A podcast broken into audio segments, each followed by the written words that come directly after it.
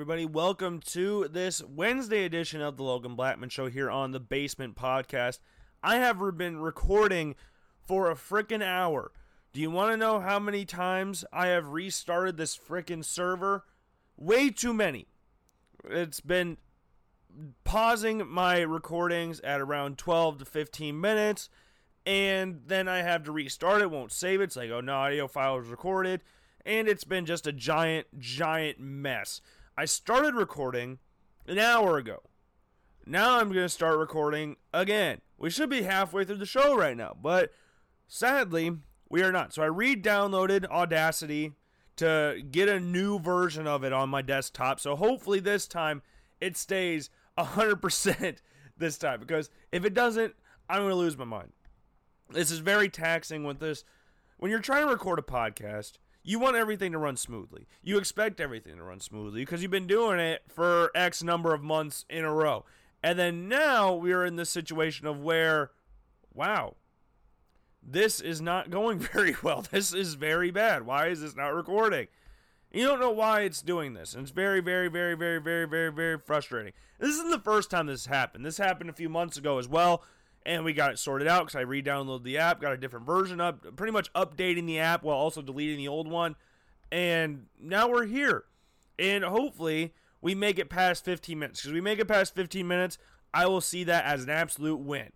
I'll be extremely happy. And then that way we can get up to recording a podcast and get a successful podcast out there. Because for those of you don't know, when I do this podcast, normally I'll start recording around 9 or 10. Sometimes just just usually around those two times. So somewhere in there between 9 and 10. I'll record until about 1. Right now, it is 12:36. I should be done recording the podcast right now or getting close to being done. But I woke up a little later than I usually do, so we started a little later than I usually do and now we are stuck here. Where instead of being either done or halfway done, we are just starting. It is very, very, very frustrating. And I hope that this actually continues to record because if it doesn't, then I'm just going to be done for today.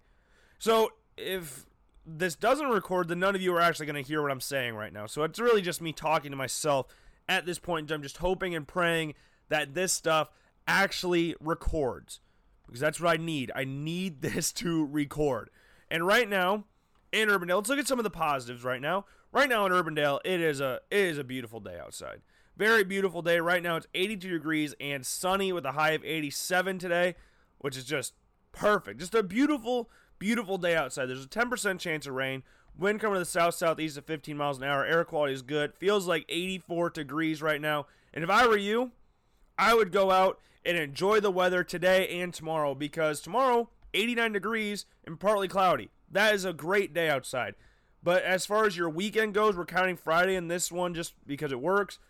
Friday through Monday is thunderstorms. So I would just enjoy your two days here. So pretend Thursday, Wednesday, and Thursday are your weekend because you're not going to really get much of a weekend this weekend, if that makes any sense. We got rain, thunderstorms, all that stuff Friday through next Monday. Tuesday, Wednesday, Thursday, it's going to be decently out, decent outside, and then Friday, more thunderstorms. So back to back Fridays, we are expecting thunderstorms, but you guys know how accurate these weather apps are on people's phones. They're usually wrong, but we can hope that yeah, we can hope they're wrong because if they're right, then we're going to have a pretty gloomy weekend and we're going to be stuck inside all day and it's not going to be very fun.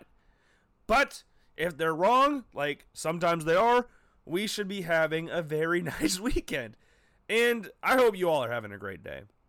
On this June 17th edition of the Logan Blackman Show, I got some exciting news in regards to the future of the Logan Blackman Show.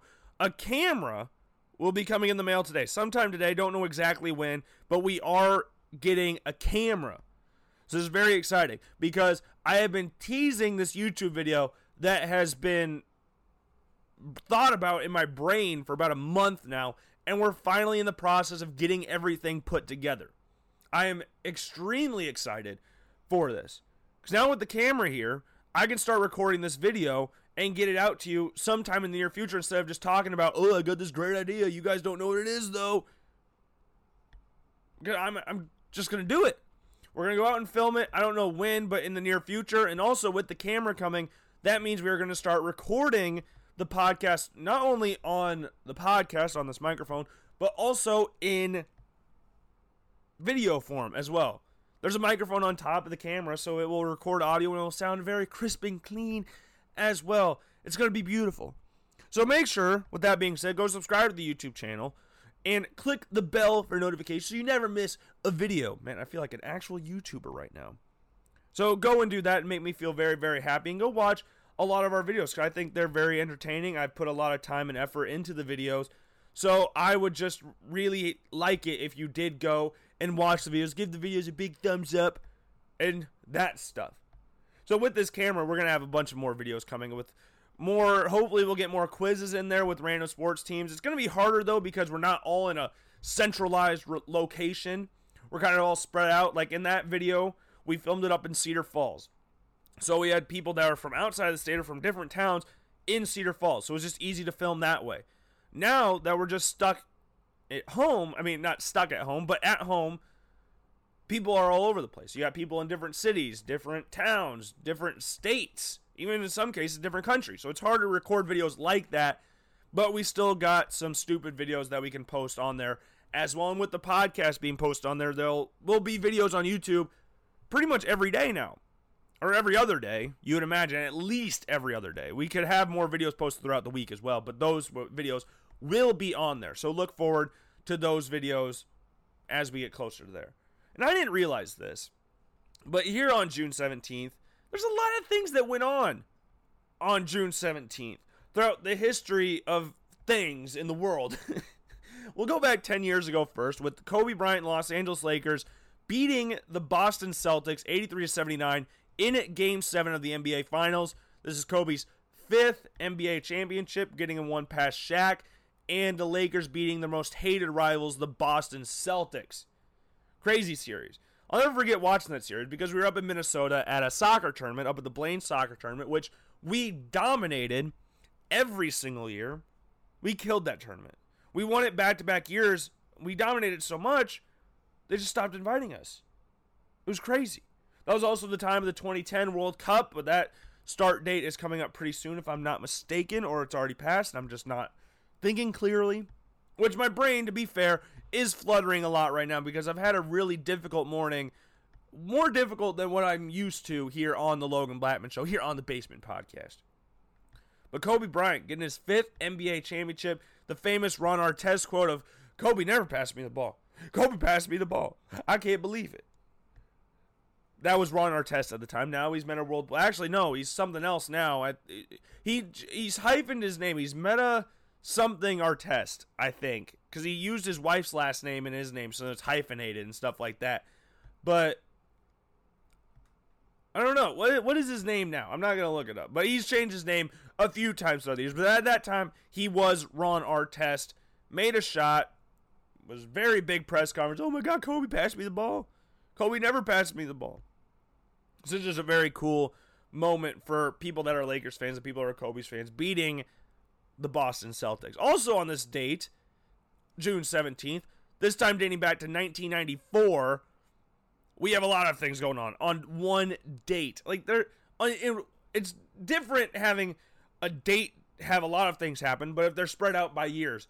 There were six major things that happened on June 17th in 1994. So let's just start. Arnold Palmer, the famous iced tea slash lemonade. He's also a golfer, for those of you who did not know played his final U.S. Open, one of the greatest golfers of all time. Played his final U.S. Open. You had Game 5 of the 1994 NBA Finals between the New York Knicks and the Houston Rockets, which the Rockets ended up winning. You had the New York Rangers in their Stanley Cup parade. You had one of the greatest baseball players of all time, the kid Ken Griffey Jr., tying for the most home runs before June 30th. And then you had the world famous O.J. Simpson white Bronco police chase. But also on that date was the start of the 1994 World Cup. US 1994. One of the greatest World Cups of all time when you're talking about the uniforms that these teams wore. Go look up if you if you don't know this, just go and look up kits or uniforms, whatever you want for 1994, USA 94. Go look up some of the uniforms these teams wore. You got the United States wearing denim jerseys.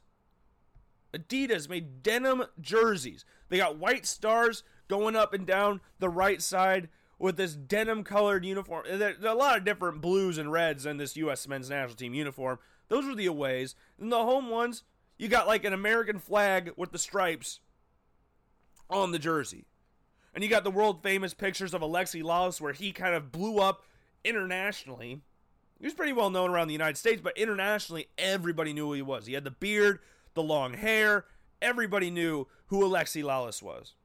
And at the time, the U.S. men's national team, their players, not a lot of people knew who they were because there wasn't a big um, funding for United States Soccer League. Alexi Lalas, after this World Cup, went over to Italy and was well known throughout the world because of this World Cup. This US 94 World Cup is one of the greatest because it blew up for the United States, and that's kind of helped the United States men's national team grow. And also in this World Cup, you had Brazil winning, I believe it was their fourth World Cup final, beating Italy in the final with Roberto Baggio missing a penalty. Brazil won on penalties 3 to 2. You had Mexico with their Mayan jerseys, some beautiful jerseys there. Just, just go look up some of the jerseys that these teams wore. They are amazing, amazing jerseys. Brazil had the flag in their jerseys. Like, man, Roberto Baggio with the ponytail. Like, US 94, with just the, the pictures, the screenshots of this World Cup make it one of the greatest World Cups of all time.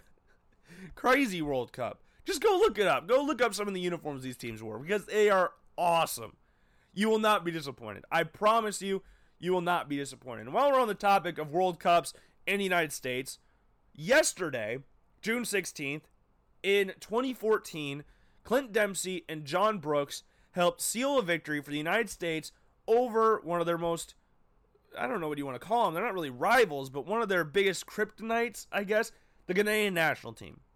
Clint Dempsey scores within the first minute of the game. This is the opening game of the 26, 2014 World Cup. I'm at my Nana and Papa's house. My dad's late. I'm saying, Dad, the game's going to start. Okay, I'll be there in a little bit. Like right after he says it, Dad, Clint Dempsey scored a goal. What? There's no way Clint Dempsey scored a goal. Yeah, he did. Clint Dempsey opening up the World Cup in great fashion. My favorite United States player of all time. One of my favorite players ever, just regardless of nationality. I love Clint Dempsey. Clint Dempsey was the reason I wore number eight in soccer. I loved Clint Dempsey. Like a lot of people, when you see the number eight, oh, why'd you wear number eight? Oh, because of Kobe Bryant. Like Zach LaVine wears number eight because of Kobe Bryant, just as an example. But me, I wore number eight because of Clint Dempsey. And number eight was my soccer number. I wore number eight for most of my soccer career. I started off wearing number 30 because my dad and I were late to getting numbers at Soccer Connection, which is what it was called at the time. I don't know what it's called. I think like Soccer Masters now or something like that. That's where JUSC used to get their jersey. So I was number 30. And then I finally got the opportunity to switch to number 8. I loved it. I love the number 8. And Clinton Dempsey, after scoring that goal, he was the captain of the United States men's national team. One of the greatest captains the U.S. has ever had as a country. He was bleed red, white, and blue. He wouldn't let anybody disrespect the United States soccer team. It was awesome. And then he had that whole situation of ripping up the card book and then uh, Jurgen Klinsmann taking the captaincy away from him and giving him to the bald wonder Michael Bradley, who's like one of the worst captains U.S. men's national team history. I hate Michael Bradley. He's the only player on a team that I've liked or loved that I have never liked. I have not once liked Michael Bradley. Michael Bradley gets the benefit of the doubt on everything. I don't know why. He plays attacking mid. He sucks. Oh, he's not an attacking midfielder. He's a center midfielder. Oh, he plays center midfield. He sucks. Oh, no, he's not a center midfielder. He's a central defensive midfielder. He plays defensive midfield. Oh, he sucks there. No, he's an attacking midfielder. That dude gets the benefit of the doubt over everything, and I don't understand why. And ever since he's become captain, the U.S. has gone straight nosedive down without a parachute. Like they're just splatting on the ground. Michael Bradley, is the United States men's national team captain, has been an utter disaster. I say that because he's the captain that's responsible for the U.S. missing the World Cup. He captained the side that missed the 2018 World Cup. They had no zero, zilch, nada pride for what they were doing ever. After they lost to Trinidad and Tobago, the only person that seemed a little bothered by what happened was Christian Pulisic, who should be the next captain of the United States men's national team, anyways. Michael Bradley gets the benefit of the doubt over everything, and just because he has over 140 caps for the United States, maybe it's on over 150, I can't remember, doesn't mean he's one of the greatest players in the United States men's national team history. It's because there's been no one there to replace him. The United States central midfield wise of my lifetime since like since the U.S. kind of burst on the scene as like, oh, we're actually a good soccer team in 2010 because they kind of struggled at World Cups before that. 2010, you had the likes of Landon Donovan, Clint Dempsey, Joe, a young Jozy Altidore, Steve Cherundolo, Carlos Bocanegra was the captain, young Tim Howard, and then Michael Bradley. Who was his central midfield partner? Ricardo Clark. Who was his central midfield partner after that? Jermaine Jones. Who's the central midfield partner after that? It's been a mixture of Kyle Beckerman, Mix Diskerud, um, who is it now? Who are some of the other people? Will Trapp. Like, there's nobody that's good enough to replace him until now with Tyler Adams. The only reason Michael Bradley has as many caps as he does is one, because his dad was the former head coach of the United States men's national team, and two, because no one's been there to replace him. U.S. does not have a great history since Michael Bradley's t- been there at developing central midfielders. We have a good history of developing wingers. Dempsey was a winger when he started off the U.S., but became a striker. Then you have Landon Donovan, obviously, one of the greatest, if not the greatest, United States player of all time. Then you have Christian Pulisic there as well. Gyasi Zardes was a winger before he moved up to a central striking role. Tim Weah, another winger. Jordan Morris. Like we have a decent amount of depth at winger, have had a decent amount of depth at winger. Now we are starting to finally get some central midfield depth with Weston McKennie and Tyler Adams. So hopefully, this spells the end of the Michael Bradley experiment. I guess not experiment, but era. Get the dead wood off the boat because the dead wood's rotting and we're sinking now. So dock the boat, get rid of the dead wood, replace it, and let's set sail again for the 2022 World Cup. And name Christian Pulisic captain. It's going to be one of three people. It's going to be either oh, four people: Pulisic, Weston McKennie, Tyler Adams, or Zach Steffen. Those are the four people that are competing for this captain's job. And I think it's Pulisic's to lose. His nickname is already Captain America, and he's not even the listed captain of the United States national team. If you look it up, it's various because they just rotate it all the time.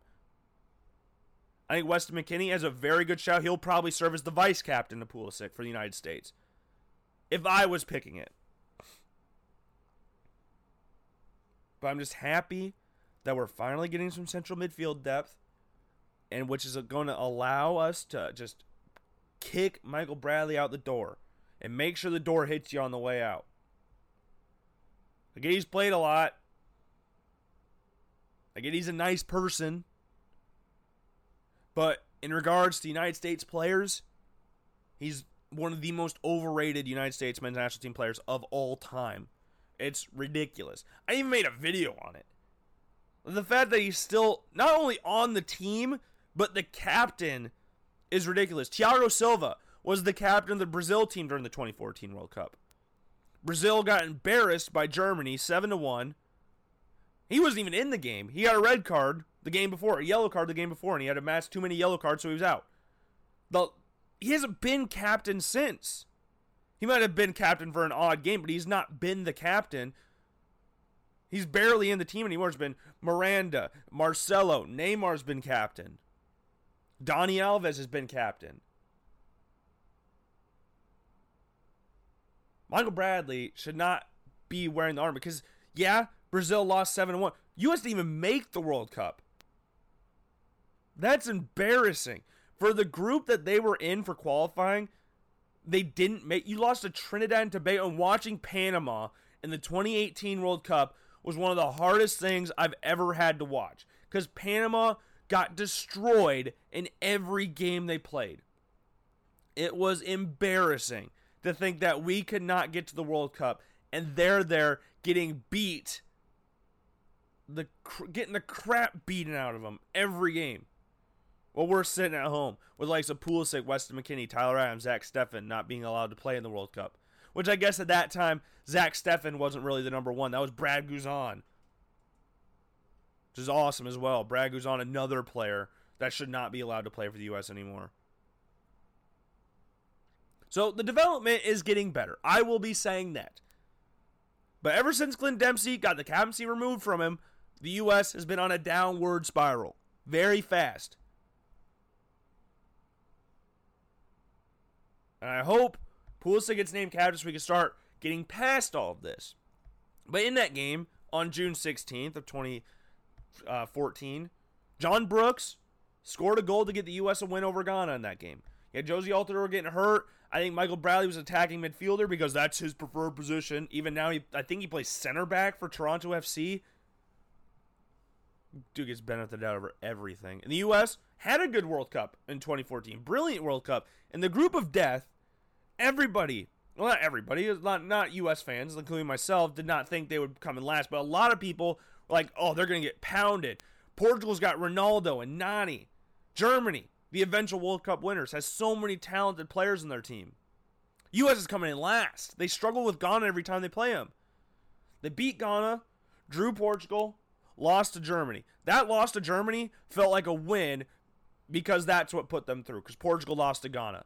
That tie to Portugal, when they scored in the last few seconds of the game, that felt like a loss.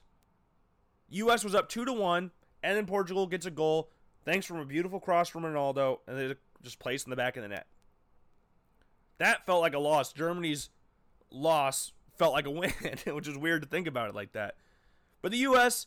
went on to go play Belgium, and they lost two to one in extra time. Tim Howard played out of his mind, or a hockey term, he was standing on his head during the game, and the U.S. just couldn't get in, couldn't get enough through.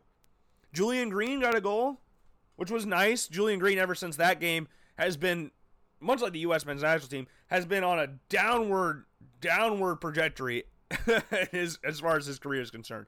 Was at Bayern Munich at the time. Now he's playing in the second Bundesliga, just doing nothing essentially. I don't know what he's doing. I don't even know what team he's on. But that World Cup, that was a lot of fun. That World Cup was amazing to watch.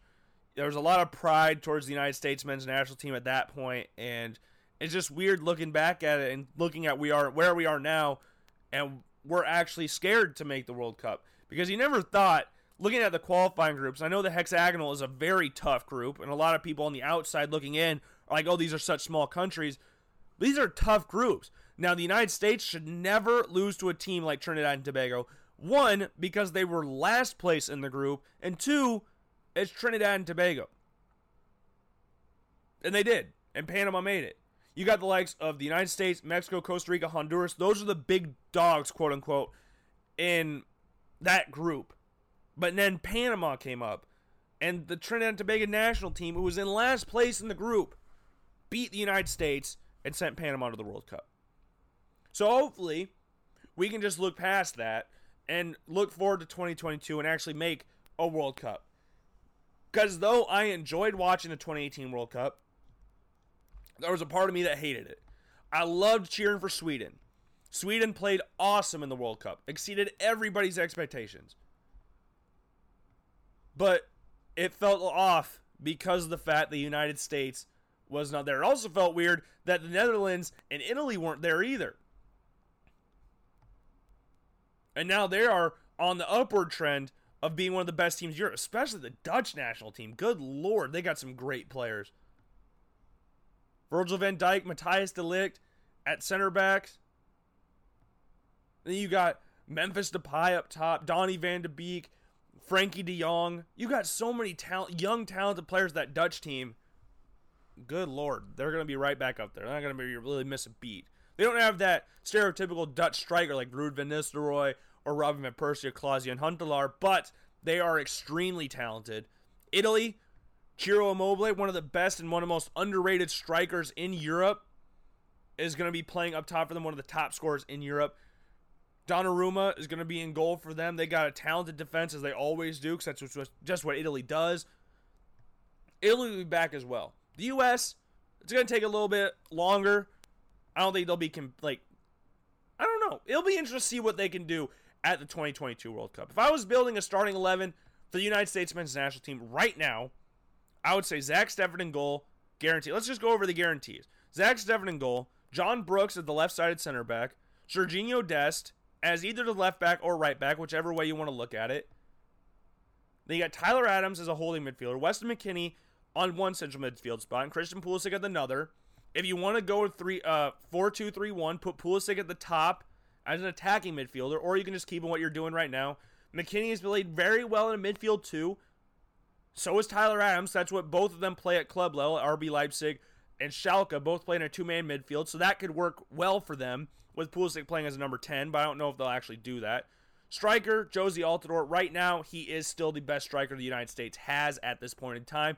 I think Gio Reyna will start at the right wing for the United States. I think Jordan Morris should start at the left wing for the United States at this point in time. Maybe Tim Weah can stake a claim to the left wing eventually, but right now, at this point in time, as I'm looking at it on June 17, 2020, Jordan Morris deserves that left spot if we are going off right now.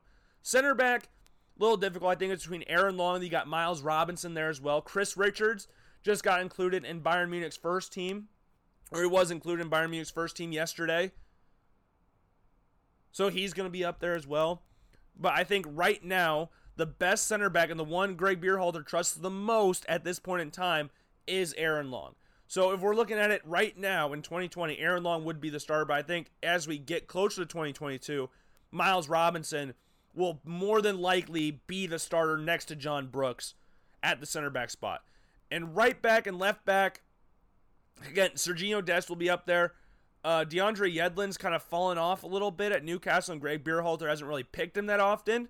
And he likes putting Tyler Adams at at right back as well, so maybe he puts the inverted right back at Tyler Adams there again. Or we see the likes of Reggie Cannon play right back with Dest playing at the left back spot. Maybe that's what we're looking at right now. So if we're looking at it at 2020 view on 2022, we had Steffen in goal, Cannon at right back, Dest at left back, John Brooks at one center back, Aaron Long or Miles Robinson at the other center back, Tyler Adams at holding midfield, Weston McKennie, one of the other central midfielders. If you're playing a 4-3-2-1 or a uh, 4-2-3-1 or a 4-3-3, those two will be in the center midfield. If you want to play them as a together as a two, they're both capable of doing that. And Pulisic, I know he wants him to be on the ball as much as possible. So he's going to keep playing him at center midfield, whether that's a number 10 or a number 8 position. I would like to see him as a number 10, but that's my opinion. Jozy Altidore at striker, Gio Reyna and Jordan Morris as the wingers. I think we're building something pretty nice there. But there's obviously going to be more people, more players that come up that no one really knew about for the 2022 World Cup. So that was like Julian Green. No one was really talking about him, and then all of a sudden, he's right there playing for the United States men's national team. Now, I don't think he'll be there at this World Cup, but you know, crazier things have happened before. Robbie Findley has been to a World Cup before. He's got 11 caps for the United States, or seven, something like that. He's played in one. I, I don't know why Robbie Findley was in the 2010 World Cup, to be 100% honest with you, but he was. But yeah, we talked a long time about the United States men's national team in soccer, but that's what we like to do. And we talked about Chris Richards getting in the un- getting in the team for Bayern Munich, being called to the first team, and Bayern Munich, his club, beat Werder Bremen, Josh Sargent, United States men's national team striker, 1 0 yesterday to give Bayern Munich their eighth straight Bundesliga title. Eight in a row. That is crazy. They're like the North Dakota State of the Bundesliga. Just always winning things never lose. North Dakota State's won eight of the last nine national championships in the FCS. Bayern Munich's won eight consecutive Bundesliga titles. That's insane. That's absolutely crazy. You got a goal from Robert Lewandowski, unsurprisingly. You had Jerome Boateng getting an assist in the game for Robert Lewandowski's goal. He was the man of the match, according to WhoScored.com. Alphonso Davies, the Canadian international, got a red card in the game, while also clocking a speed – in insane speed of I think 36.51 kilometers per hour. That's insane. He's a very fast player, and he came into Bayern Munich as a winger. That's what he was when he played for the Mont not uh, Vancouver Whitecaps. I almost said Montreal Impact, but that's not where he played. For the Vancouver Whitecaps, he was a winger, and he moves back to left back, and he starts week in and week out, game after game, for the best team in Europe at this point in time. So 36.51 kilometers per hour equals 22.69 miles per hour. That's speed. Speed kills. Speed kills. You look at the likes of Adama Traore in the in the Premier League. He's going to command a big money move. That dude is rapid as well. Alphonso Davies is insane. His elevation from just a, a winger in the MLS to one of the most appreciated, one of the most hyped prospects in the world, starting week in and week out for the best team in Europe, is insane. So congratulations to Bayern Munich and Alphonso Davies for winning their eighth consecutive Bundesliga. And it makes me upset that Canada, the Canada's building something nice now. Jonathan David is a striker in the Belgian league right now. Is going to get talked about for a big money move this year. He's Canadian. Canada has some good young players coming up through their system, and it's exciting times for a Canadian national team fans. See if they can actually compete in the hexagonal and try to make it to a World Cup, or they just keep doing what they're doing in the CONCACAF Gold Cup, and just yeah, just keep being average, I guess, with your average players. But now Alphonso Davies, the best player in the Canadian system right now, has a chance to be one of the greatest Canadian players ever if not the greatest Canadian player ever. Dwayne De Rosario would have something to say about that, but he's going to get talked about up there, and he's a crazy talent. And congratulations to them on winning the Bundesliga again. Other Bundesliga scores: Borussia Mönchengladbach beat Wolfsburg, Freiburg beat Hertha Berlin, and Union Berlin beat Paderborn. As we look at the Bundesliga standings, as we said the other day, nothing changed. Werder Bremen lost, Paderborn lost, Fortuna Dusseldorf lost, Mainz lost. So we did our Mainz plays today, but they're playing Borussia Dortmund. We're going to chalk that up as a loss. So nothing changed. Absolutely nothing changed from this past few days, other than Bayern Munich won the league. But if we're looking at the bottom of the league, everything is the exact same. 20 points for Paderborn, they're going down. Werder Bremen at 28, Fortuna Dusseldorf at 28, and Mainz at 31. Unless Mainz gets some miracle victory over Borussia Dortmund today, there's firmly placed in the relegation battle, and that's not a good thing to do or good good place to be in. But if you're Mainz and you beat Dortmund, you're in the uh, you're in the driving seat for your fate. You can finish 15th and not have to worry about Fortuna Dusseldorf or Werder Bremen, who are then just going to be competing for that relegation playoff zone in the 16th spot in the Bundesliga. Crazy stuff going on in the Bundesliga right now. And Eintracht Frankfurt right now sit 10th in the league are beating Schalke two to one in this game. It's they're in the 77th minute right now. There's got three United States men's international players in these teams. You got Zach Steff or no, is this? Oh, they're playing for Fortuna Dusseldorf. This is Eintracht Frankfurt. This is Timmy Chandler's team. He is who is a U.S. men's national team international. He hasn't played forever for the United States. I had my teams mixed around because Alfredo Morales and Zach Steffen played for Fortuna Dusseldorf. Eintracht Frankfurt has Timmy Chandler. Okay, we're all set now. They are currently up one, two to one on Schalke with Weston McKennie getting the lone goal for Schalke in this game, playing from the right wing, a little bit off his normal position. And Schalke is a man down with Bogdan getting a red card in the game. For Eintracht Frankfurt, you had Adrian Silva and Abraham getting goals in the game. Adrian Silva, Aloni, from AC Milan, maybe, or was he somewhere? Is he somewhere else now? He's I think he's a loanee from somewhere, but I can't. Is it from AC Milan? Because he was on AC Milan, but I don't know if he still technically is.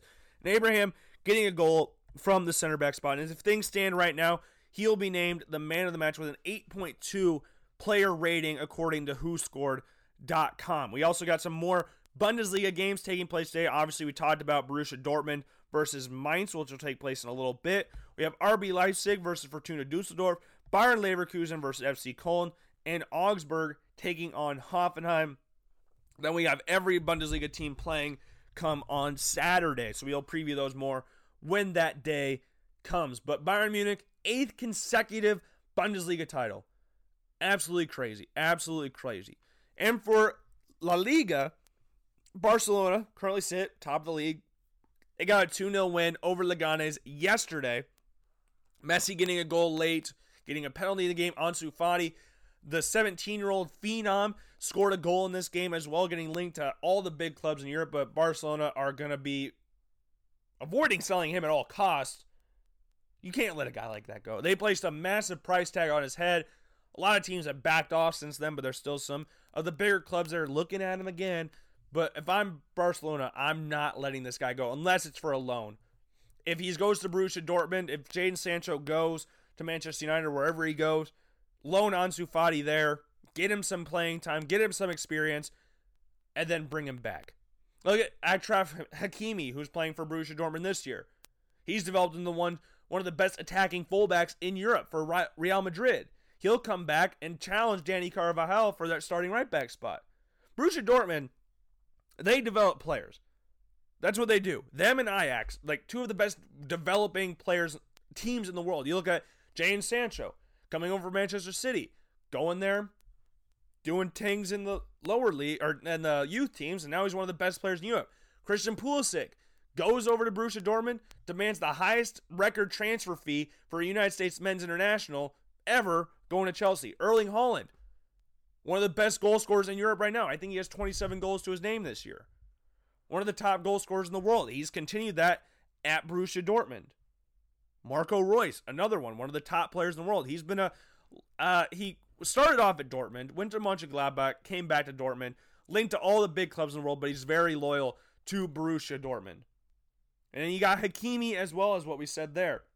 One of the best attacking fullbacks in the world right now. They know how to develop players. If you want to send Ansu Fati there, if you don't think he'll get enough playing time at Barcelona in this next season, with the likes of you being linked to Lautaro Martinez, with Griezmann, Suarez, and Messi all still being there, Ousmane is there as well. He's been hurt this year, which is why Fati's had a chance to show what he can do this year. But a 2 0 win for Barcelona sees them five points clear of Real Madrid, who don't play until tomorrow against Valencia, which should be a very, very fun game for them. But again, Barca 2 0 victors there. Villarreal 1 0 victories over Mallorca, and Getafe and Espanyol drew 0 0. On Monday, I can't remember if we went over these scores or not, but Levante and Sevilla drew 1 1, and Real Betis tied Granada 2 2. And we got some action going on today with Real Valladolid and Celta Vigo currently drawn 0 0 in the 38th minute, and Eibar and Athletic Bilbao are tied at 1 1 in the 38th minute as well. And Osasuna will be taking on Atletico Madrid in an hour or two. So make sure to go follow that game. And as I said on Monday, if you follow soccer but don't have a great way to get all the information that you your soul desires, I would very much recommend downloading or going online and looking up the Who Scored app because you'll get all the information you need for your teams. They give scores for after every single game, they give the lineups, they give player ratings after every single game, substitutes, all that stuff. And they'll keep you up to date on every single score. They up live update you, as we've been saying. Like Eibar Athletic Bilbao in the 38th minute, it's one to one. They live keep the score. They do the minutes as you go on, like it's a real game. It's awesome. I would highly recommend downloading the app because you'll get all your soccer information that you need. So let's look at the Bund- not Bundesliga, La Liga standings as we stand right now. As we said, Real Madrid don't play until tomorrow, but right now Barcelona are five points clear of Real Madrid. Sevilla sit third on 51 points. Real Sociedad and Getafe sit fourth and fifth with 47 points. Real Sociedad has a plus 12 goal differential to Getafe's plus 10, with Atletico Madrid sitting 46 points in sixth place. The bottom of the league, you're two points separate the bottom three teams. Leganes on 23, Espanyol on 24, and Mallorca at 25. Then you've got Celta Vigo and Eibar, two spots above, a spot and two spots above those teams, with Celta Vigo at 26 points and Eibar at 27. So we got a very thick and heated relegation battle. And Eibar are trying their hardest to get relegated. In their last six games, they've lost five. They're trying their hardest to go down the leagues. They're at 27 points right now. They've been dropping points like a rock. And they are trying they want to get relegated. They want to go to the Segunda division. And I don't know why these teams these teams like, hey, you come on. Come on down. We'll let you go.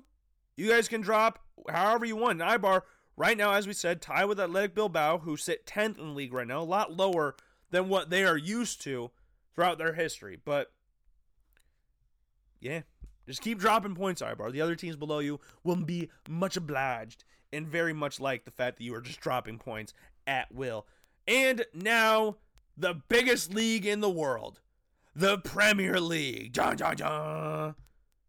The biggest league in the world by far. The Premier League, we have Aston Villa versus Sheffield United. That is a nil-nil tie. Right now, we are in the 54th minute of the game, and Arsenal and Manchester City will play each other a little bit later today. And after this game, every team in the league will have played 29 games. They got four teams that have not played 29 games. The rest have played 28 games. Those are the four teams playing right now. And Aston Villa, they need a win here. They have lost their last four games. In their last six, they lost four, drawn one, and won one. They need a win here. Sheffield United sits seventh in the league. They have won three of their last four games. So this is going to be a hard fought match for Aston Villa, who sit 25 points in 19th place in the Premier League. But thankfully for them, if you look at the bottom part of the league, 9th, 15th through 19th, all those teams have a chance to be relegated. You have Bournemouth on 27, Watford at 27, West Ham at 27, and Brighton at 29. This is going to be an intense battle. Aston Villa, two points separates them from 19th and 16th place. So if they get a win here, if they somehow get a win against Sheffield United, who have been one of the biggest surprises of the season so far, that would very much help them in their tra- in their fight out of the relegation zone. And they need it because they're going to lose Jack Grealish this summer. They may lose John McGinn as well. So they need a big win now. Just hopefully stay up in the Premier League for another season. Because if not, they're probably going to go down next year because Grealish is gone and he's easily their most important player. And with him gone, there's not going to be a lot coming in regards to creativity in the Aston Villa side. So for their sake, I hope they can get a win today. Just because you, you want to stay in the Premier League as long as possible because the money is so good. The money is awesome in the Premier League. So you just want to stay up there as long as possible. Even if you're not going to be good the next year, at least you stayed up there another year. And then, so those are the games for today. We got games coming up on Friday as well Norwich against Southampton and Tottenham against Manchester United. We'll talk about the games coming up on Saturday and Sunday more. On Friday, we'll preview those games in full come that day. But right now, we did a little bit of preview or predictions, whatever, for the Premier League on Monday. But that was just like awards and stuff. Let's look at the league standings and predict the top five, because the top four will go to Champions League. The fifth one is a lot to go to the Europa League. And then the bottom three are in the relegation zone. They're going to be relegated. So starting off at the top, Liverpool win the league. Manchester City will come second. I don't think there's a lot of debate in that. Liverpool can, I think they're six points out of winning the league. They've won 27 games this year. Out of the 29 they've played, they have 82 points. Manchester City in second at 57 points this season. Liverpool are winning the league, and Manchester City, I can't see them dropping anywhere below seventh or second in the league this year. Fifth or third place, I got a little sneaky sneak one. I have Manchester United streaming up to third place. I don't know if that's really realistic, but before the break started, they were one of the hottest teams in the Premier League. Without the likes of Marcus Rashford, without the likes of Paul Pogba, with only Bruno Fernandes the main contributor as far as creativity in that team.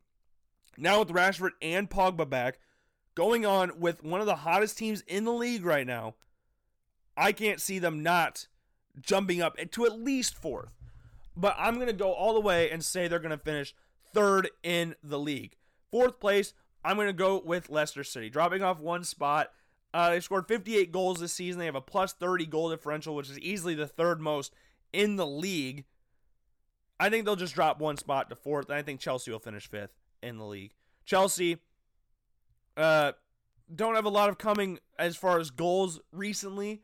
So that's where I think Manchester United, with all their players coming back, I think this will very much help Manchester United, who are already, as we said, one of the hottest teams in the league before the break started. And for the bottom league, Norwich are finishing last. They're 21 points. They're destined for the drop. They are going down. They're not really fighting for any spot other than 20th. They're fighting with themselves. 19th, Aston Villa. I think Aston Villa stay in 19th spot. I think they can get a result here and there, but overall, they're just destined to go down. And then 18th, this pains me to say this because I really like this team, but West Ham United, yeah. I think it's between them and Bournemouth. I don't think Watford will go down because of the likes of Nigel Pearson being their manager. He's had he's orchestrated the Great Escape before. I think Watford are fine. West Ham though, David Moyes, not a lot of great things going around for the club right now. They've allowed 50 goals this season, which in the bottom part of the league, other than the two teams that sit in the bottom, is the most. Like the teams they're competing with. You got Bournemouth, Watford, West Ham, and Brighton competing for those relegation spots. They've conceded 50 goals this season. Mine's a 15 goal differential because they've scored 35, so that's been their positive there. But I think they're destined to go down. David Moyes will go down, and man, it sucks because I like West Ham, but I think they are destined for the drop. You never like saying that about teams, about that they'll be destined for the drop. But you know what? Sometimes the truth hurts. And I think that's what's going to happen to West Ham at the end of the season. Sadly for them. So, with that being said, let's look at some KBO scores before we take our first break of the show. Uh, yesterday we had KT beating SK six to five, LG beating Hanwha nine to five, Samsung Lions beating the Doosan Bears four to three, Lotte beating Kiwoom seven to five, and Kia beating the NC Dinos seven to four. And then today, Kia beating NC again 7 to 6. Kiwoom beating Lotte 4 to 3. Samsung again beating the Doosan Bears 6 to 5 or 6 3. KT beating SK 6 to 4 and LG beating Hanwha 7 to 1. And LG is now only 2 games back of the NC Dinos with LG winning their last two, NC losing the last two, really closed the gap on these two teams. Doosan Bears sit third a half game above the Kia Tigers right now, and Kiwoom there as well. All three of those teams have 21 wins. Doosan only has 16 losses on the season, though, compared to the other ones. And Hanwha, on nine wins, is trying to get that 10 game threshold for the season. It'd be very impressive if they could do that with the win over Lotte. No, that was Kiwoom. Hanwha playing LG. Just try to get over the 10 wins, guys. I, I want you guys to finish above 10 wins. That's all I really want for the season. I'm not even a Hanwha fan. Just finish above 10 games. So, with that being said, let's take a quick break here on the Logan Blackman Show. Let's talk about some more baseball with the MLB and if the season will actually happen or not. And also look at some famous inf- and slash infamous Manfred quotes from this past week. Coming back after this. Hello, everybody. Welcome back. Just took a little short break there. Had to get some lunch in my system. And we are back to talk some more baseball. We just went over the KBO scores. That happened the past two days. We got more KBO action coming up to, uh, tomorrow morning and Friday, as well as Saturday and Sunday. No games, of course, on Monday. But we have some more MLB news. With the MLB sending a 60 game offer to the players as leaders meet. Here is the article from ESPN. Major League Baseball has sent a proposal for a 60 game season at full prorated pro-rated pay to the MLB Players Association, source told ESPN's Buster Olney on Wednesday. No deal is done, with MLB Commissioner Rob Manfred and MLBPA Executive Director Tony Clark having met recently. The latest offer is seen as a significant progress considering where the parties were a few days ago, sources told ESPN's Jeff Passan. MLB had made three proposals to the start of the 2020 season, and the Players Union two and the sides were about a one, about one billion dollars apart in guaranteed salary. Players were set to earn four billion dollars in salary before the coronavirus outbreak began. The union had cut off talks Saturday, a day after MLB's pr- previous proposal, and said additional negotiations were futile. F- were futile.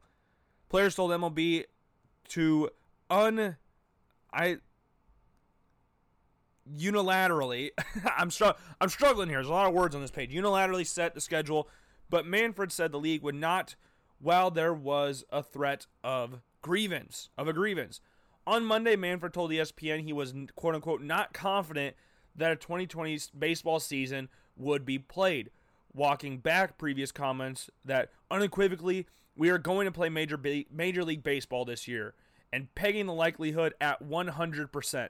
I am not confident, Manfred told ESPN's Mike Greenberg. I think there's a real risk, and as long as there's no dialogue, the real risk is going to continue. The sides reached a deal March 26th with players agreed to prorated salaries, part of an agreement that included a guaranteed a guarantee of service time even if no games were played this year. Teams say they need money to pay cut more pay cuts to afford to play in empty ballparks. Players say they will not accept additional salary reductions.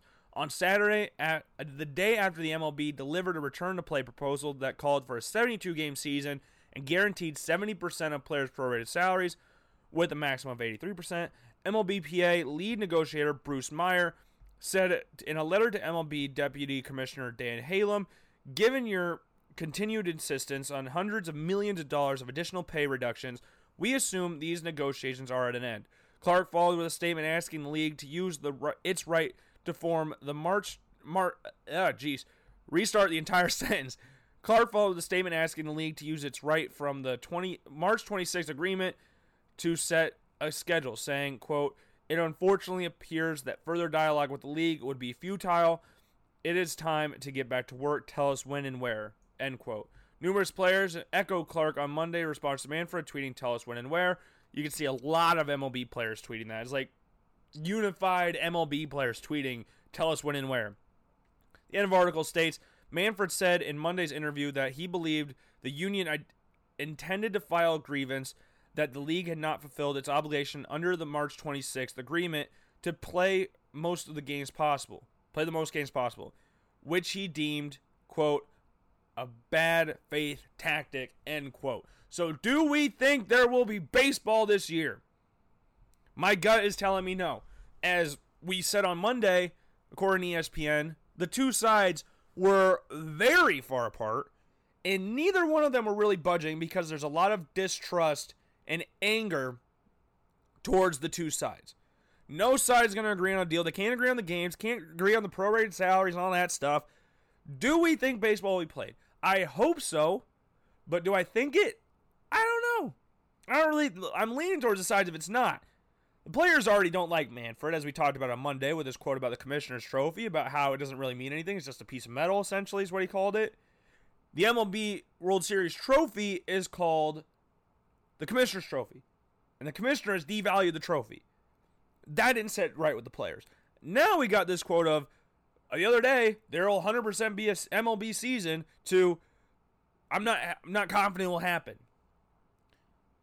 You don't say the first thing if you're not actually confident. If you just want to get fans like, "Oh yeah, we're going to have baseball." And then you come back a couple days later and said, "I'm not confident it's going to happen." It's a lot different from 100% going to happen to and not confident it's going to happen. That means you're less than 50% if you're not confident. If you're confident, 100%, that's like, "Oh, yeah, it's happening." Fans, and players alike, can celebrate. We're going to have baseball. The most storied sport in American history is back.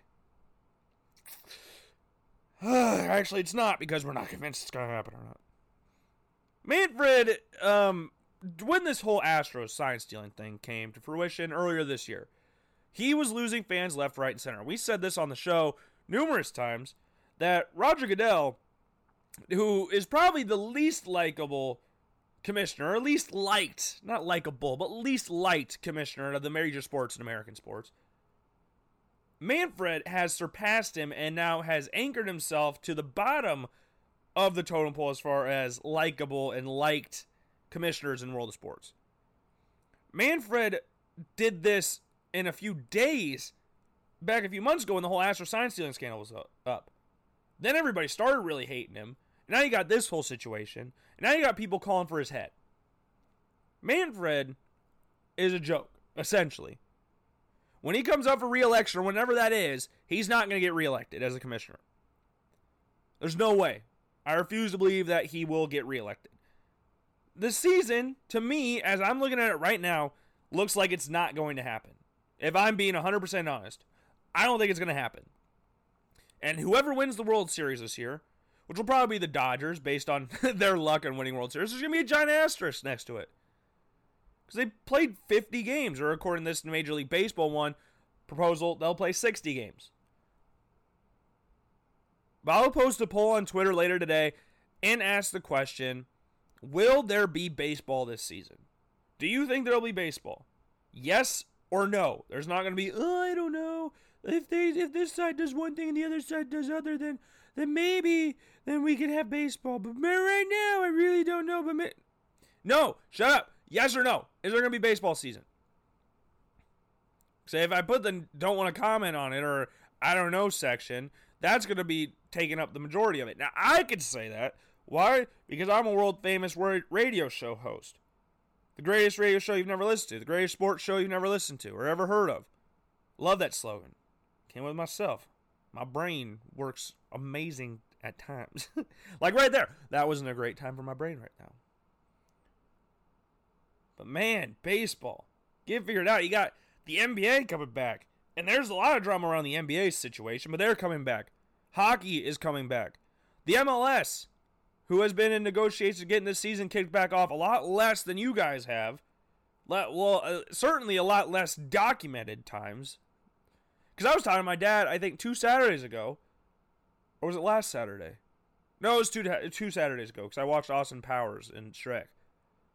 Because I was like, Dad, I don't, I haven't heard anything from the MLS. What's the MLS doing? And then like a few days later, you get the whole we're doing the bracket thing, which I'm not a huge fan of how the brackets turned out, but whatever.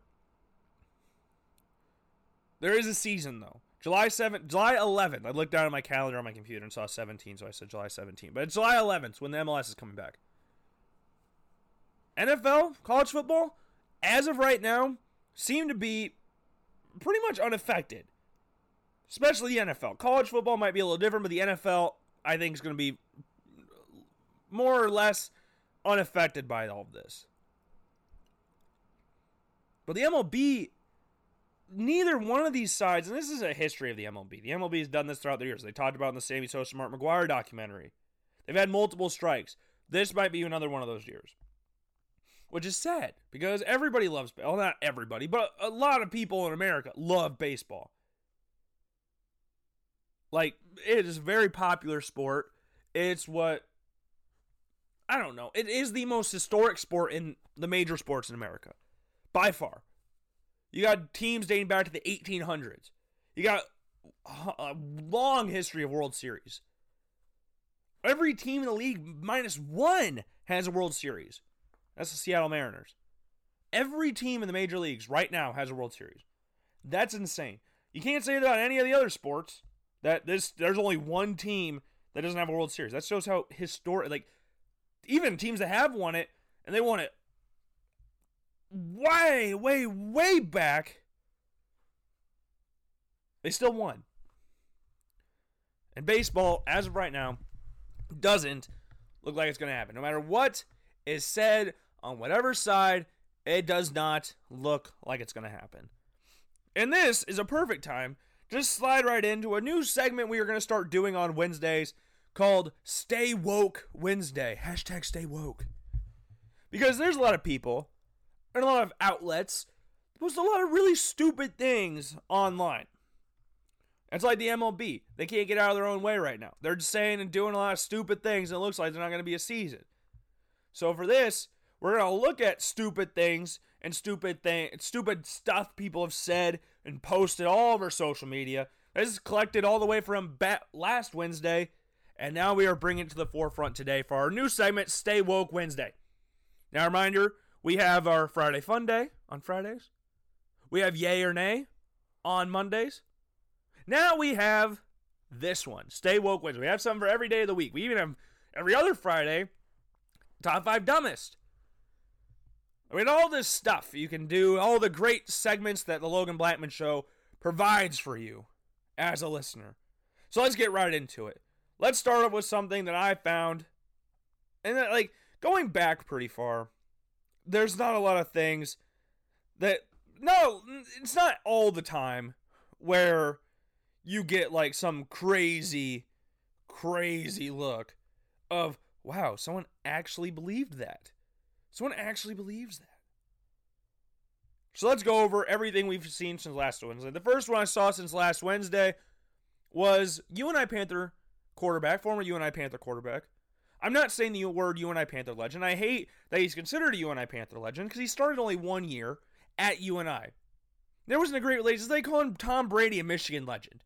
He's not a Michigan legend. He's a legendary quarterback. He's not a Michigan legend as so much as Kurt Warner's not a Michigan legend. Or, uh, well, obviously he's not, but a UNI legend. For my money, Eric Sanders is the greatest quarterback in UNI Panthers history. Kurt Warner should not be mentioned in the term of greatest Panther quarterbacks of all time. That's just stupid. But former UNI quarterback and NFL legend Kurt Warner said Stephon Gilmore is very similar to Deion Sanders.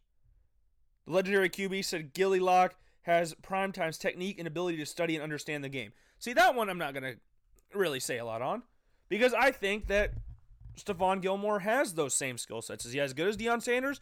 No. But similar skill set nonetheless. It's like Jordan Love. When people were comparing Jordan Love to Patrick Mahomes, it wasn't saying that he is as good as Jordan Love or as Patrick Mahomes. He's not as good as Patrick Mahomes. He has the potential to be, but he's not as good right now. He does a lot of very similar things to the former NFL MVP and the Super Bowl champ, but he's not him yet. He has the potential to be. That's what I think Kurt Warner is saying about Stephon Gilmore. He has the potential to be as good as Deion Sanders. I would not compare them because I think Deion Sanders is undoubtedly the greatest corner of all time. You got the likes of Darrell Green up there. Mel Blount is up there as well. Rod Woodson, Champ Bailey. Like, you got all these great corners. I wouldn't put Stephon Gilmore up there right now, but I think he does have very similar skill sets to that of Deion Sanders. So I'm not going to bash that one. Now, if we scroll down a little bit farther on my camera roll, what do we got on here? Nope, not that one. It's this one. Here we go. We kind of talked about this on Monday, I think. Underrated and overrated. This is something that this one person decided to post on Instagram. I don't know what account it is. Underrated quarterbacks. I don't agree with two of these ones. Underrated. Sam Darnold, Kyler Murray, and Matthew Stafford. I think Matthew Stafford's underrated. I don't think Kyler Murray's underrated at all. How is Kyler Murray underrated? A lot of people out there in the sports media world are saying Kyler Murray has a chance to win the MVP this year. A lot of people are expecting the Cardinals to win at, at least nine games this year. In what world is Kyler Murray underrated? I love Kyler Murray. I think Kyler Murray is a very good quarterback. I do not think he's underrated by any stretch of the imagination. I think he's rated, but I think underrated is a little far off than that. And the other one, Sam Darnold. Um, by every I Sam Darnold is the most overrated quarterback in the NFL. The most overrated quarterback in the NFL. Why? Because like we talked about with Michael Bradley earlier, Sam Darnold gets the benefit of the doubt all the time. Oh, Sam Darnold has doesn't have the best weapons anymore, or on the Jets. They went seven and six in their last games. As he went seven and six as a starter of the Jets last year. Okay, genius. I hate when people bring up the schedule thing and that how Sam Darnold did so good with the schedule they had last year. The last half of the season, this is not fiction. This is not stuff that I made up to make a point. Their last half of the season was the easiest in the NFL. The easiest. So if you start off on November 10th, they won six games. They went six and two in their last eight games. Very impressive stuff. In those games, they played the New York Giants, the Washington Redskins, the Oakland Raiders at the time, Cincinnati Bengals, Miami Dolphins. Then you got the Ravens, the Steelers, and the Bills. Out of those eight teams, two of them made the playoffs. Two of them. The rest of them had top 10 picks or top 12 picks. You look at the Giants, they had the, thir- uh, the fourth pick. You look at the Redskins, they had the second pick. The Raiders had the 12th pick. The Bengals had the first pick. The Dolphins had the fifth pick. The Steelers traded out of the first round with the Dolphins. What are we? Ju- why are we holding this and judging that off of how good Sam Darnold is? They lost to the Dol- the freaking Bengals. The Bengals didn't even have a win at that point, and they lost to them. Bengals were 0 and 11, and the Jets lost to them. And your hero Sam Darnold threw 239 yards, no touchdowns, and no picks. No touchdowns against the Bengals. The, again, I cannot I cannot stress this enough. The Bengals had not won a single game all season. They were the worst team in the NFL by far. Now, their passing defense is in the bottom half of the league, but it's not the worst in the league, Logan. I don't care. It's the 0 11 Bungles. How do you lose to them after you just beat the Cowboys? Like, you beat the Cowboys earlier in the year, didn't you? Or am I just making stuff up now? This won't go back, so I'm going to have to manually do this and have to talk before I say anything because I, I, I got nothing on my screen right now, so I got to wait for it to load up again. Yeah, you beat the Cowboys and then you lost the Dolphins. And this is awesome as well. The Jets, with Sam Darnold as their starting quarterback, beat the Dallas Cowboys and then went on to lose the Dolphins, who I don't think had a win at the time, and then the Bengals, who didn't have a win at the time. They lost to two teams that had no wins on the season. They barely beat the Dolphins the second time they played them. Sam Darnold, in their last however many games when he came back from mono, beat the Cowboys, then lost to the Jaguars, the Dolphins, the Bengals. How is that? How are we overrating, underrating this guy? Sam Darnold gets the benefit of the doubt every. And I'm not even mentioning the Buffalo Bills at the end of the season, where they played the Bills backups and beat them 13 to 6 with wide receiver, five foot nothing wide receiver, Isaiah McKenzie playing corner for the Bills. It was 3 to 3 going into the fourth quarter against the Bills backup players. The Jets won the game and finished 7 and 9 in the season and everybody's like, "Oh my god, Sam Darnold can do everything. He can do no wrong." I get he has talent. I will give him that. He has talent. But to crown him as this great quarterback in his second year where he hasn't done anything, where if you want to go with the record after he came back from mono, they went 7 and 9 after they started 0 and 4. They had the easiest schedule in the NFL. That's not me just looking at this and going, oh, yeah, there's no way anybody had an easier schedule. Record wise, they were the easiest. The Cleveland Browns were the second easiest. So, yeah, if the Jets didn't go 7 and 9, I would have been really concerned. And in the games, you played the Giants, who had the fourth pick, the Redskins, who had the second pick, the Bengals had the first, and the Dolphins who had the fifth. You lost to the Bengals. First win of the Bengals in their season. The first win for the Cincinnati Bengals. You beat the Miami Dolphins by one point. You beat the Steelers, who were without an identity on offense towards the end of the season, with Mason Rudolph and Duck Hodges rotating at quarterback, with Duck Hodges throwing two interceptions in the game, getting benched. It was 10 to 10 at halftime. I get the Steelers have an awesome defense, so Sam Darnold couldn't do it all by himself. But come on, stop. This dude is the most overrated quarterback in the NFL. This has to stop. I get he doesn't have any help. There's a lot of quarterbacks that didn't have any help. Josh Allen's rookie year, he had nobody. The next year, his second year in the league, the only player that was on that roster on offense that returned, that started, was Dion Dawkins, the left tackle. Other than that, all the wide receivers were gone. The tight ends were all gone. The rest of the offensive line was gone. The running backs were gone. That is how bad the Bills' offense were. The Bills were expected to have a, the top pick in the draft that year. Josh Allen's rookie year. The Bills were expected to have the top pick in the draft. They were, by a lot of people's accounts, the worst team in football. And they showed that when they got. I was trying to think of what John Leo used to say genetically jackhammered by the Baltimore Ravens week one. With Nathan Peterman posting a zero quarterback rating. A zero. And the Bills went on to win six games. The Jets had the easiest second half schedule in the NFL, minus the Ravens. And they got pounded by the Ravens. And they they did what they did. They did what they were supposed to do. Won games, minus the Ravens game because they were supposed to lose that game. They lost one game. In those last eight, or last seven, since we did excluding the Ravens game. They beat the Dolphins by one. They beat the Giants by seven. They beat the backup Bills with Isaiah McKenzie playing corner by seven and didn't get the lead until the fourth quarter. They beat the Steelers by six and didn't get the lead till the third quarter, who were without any sense of identity on offense. Beat the Dolphins by one, who had Ryan Fitzpatrick leading the team in rushing yards at 38 or 30, whatever years old.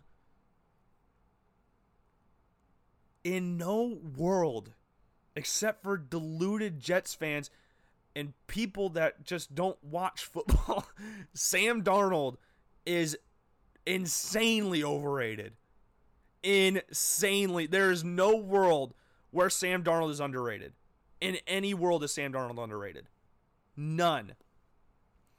You want to claim they won however many games with Sam Darnold start in the second half of the season. Well, when he came back, they were one in seven. they won one game in his next four games back. Their start were one in seven. They played the Patriots, the Jaguars, another powerhouse right there, and the Dolphins. Lost all three of those games. They beat the Cowboys. Awesome. You beat the Cowboys. But then you, my God. It bothers me it bothers me why people are so much. He threw 13 interceptions last year. Josh Allen's considered a turnover machine. He threw nine and threw two interceptions post the Patriots game last year, which was week like four.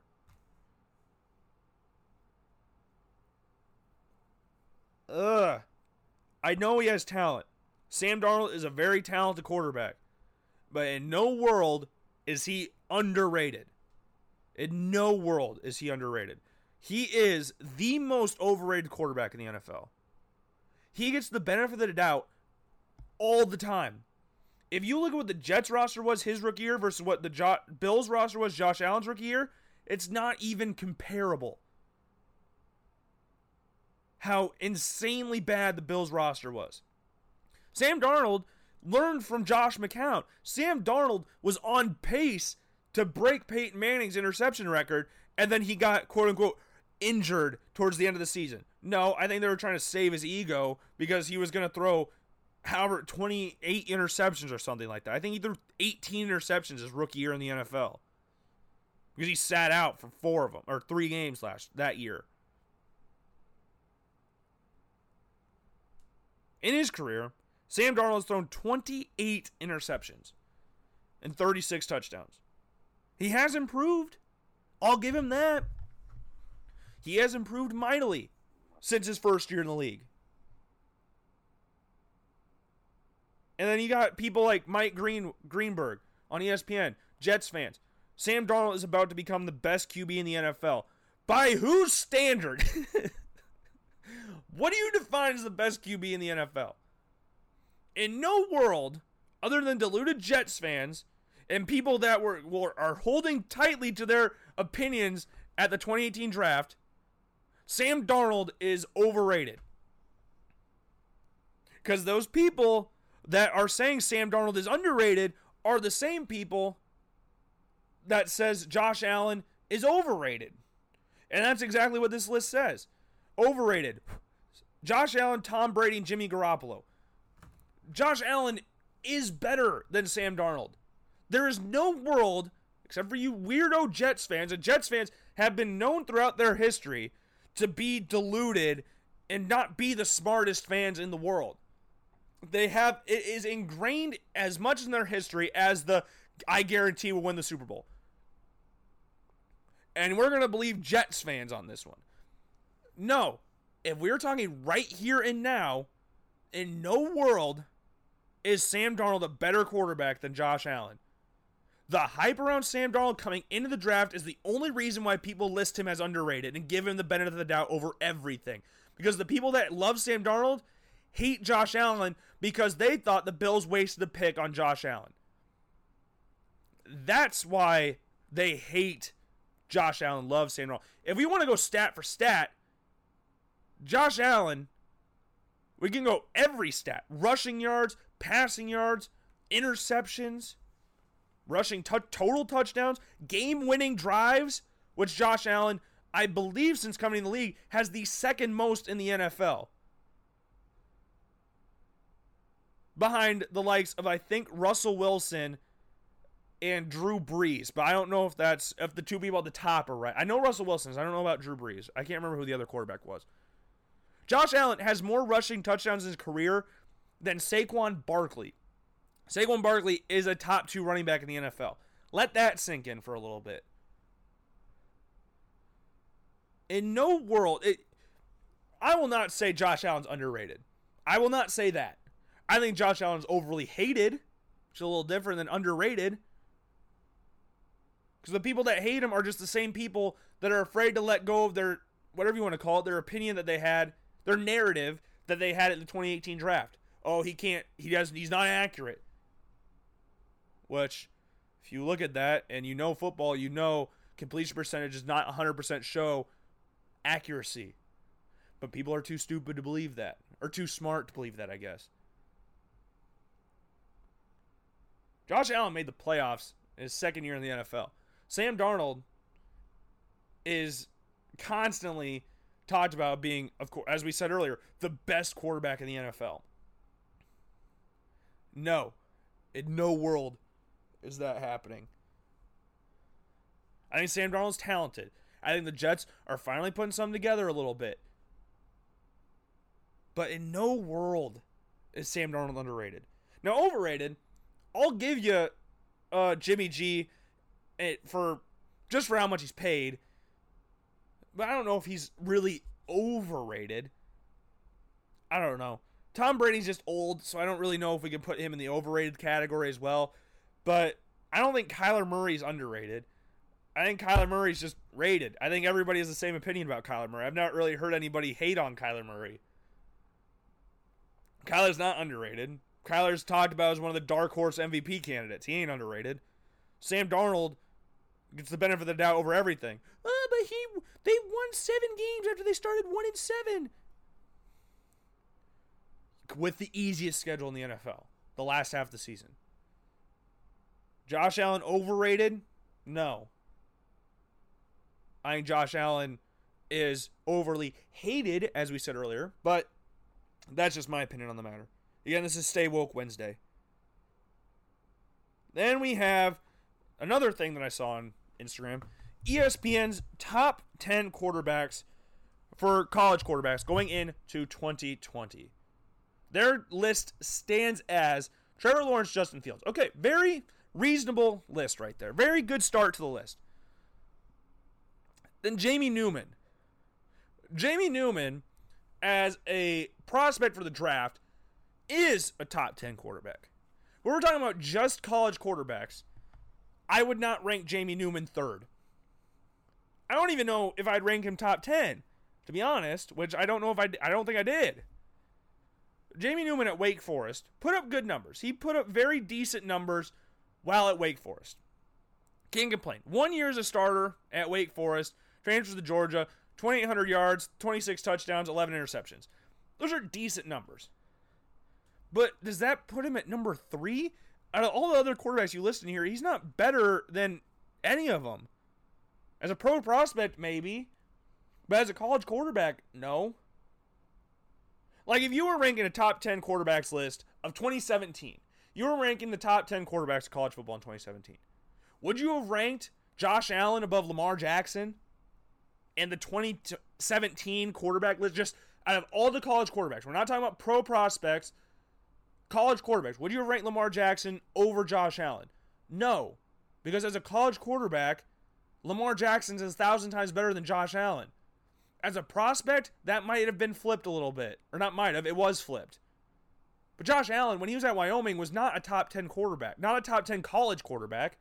He was top 10 pro prospect because he had all the tools, the, the arm strength, the size, the mobility, all that stuff, which made him desirable but he wasn't a top 10 quarterback in college football, which is just the same thing as Jamie Newman being a top 10 quarterback in college football when all the other quarterbacks you've listed in this top 10, he's not better than.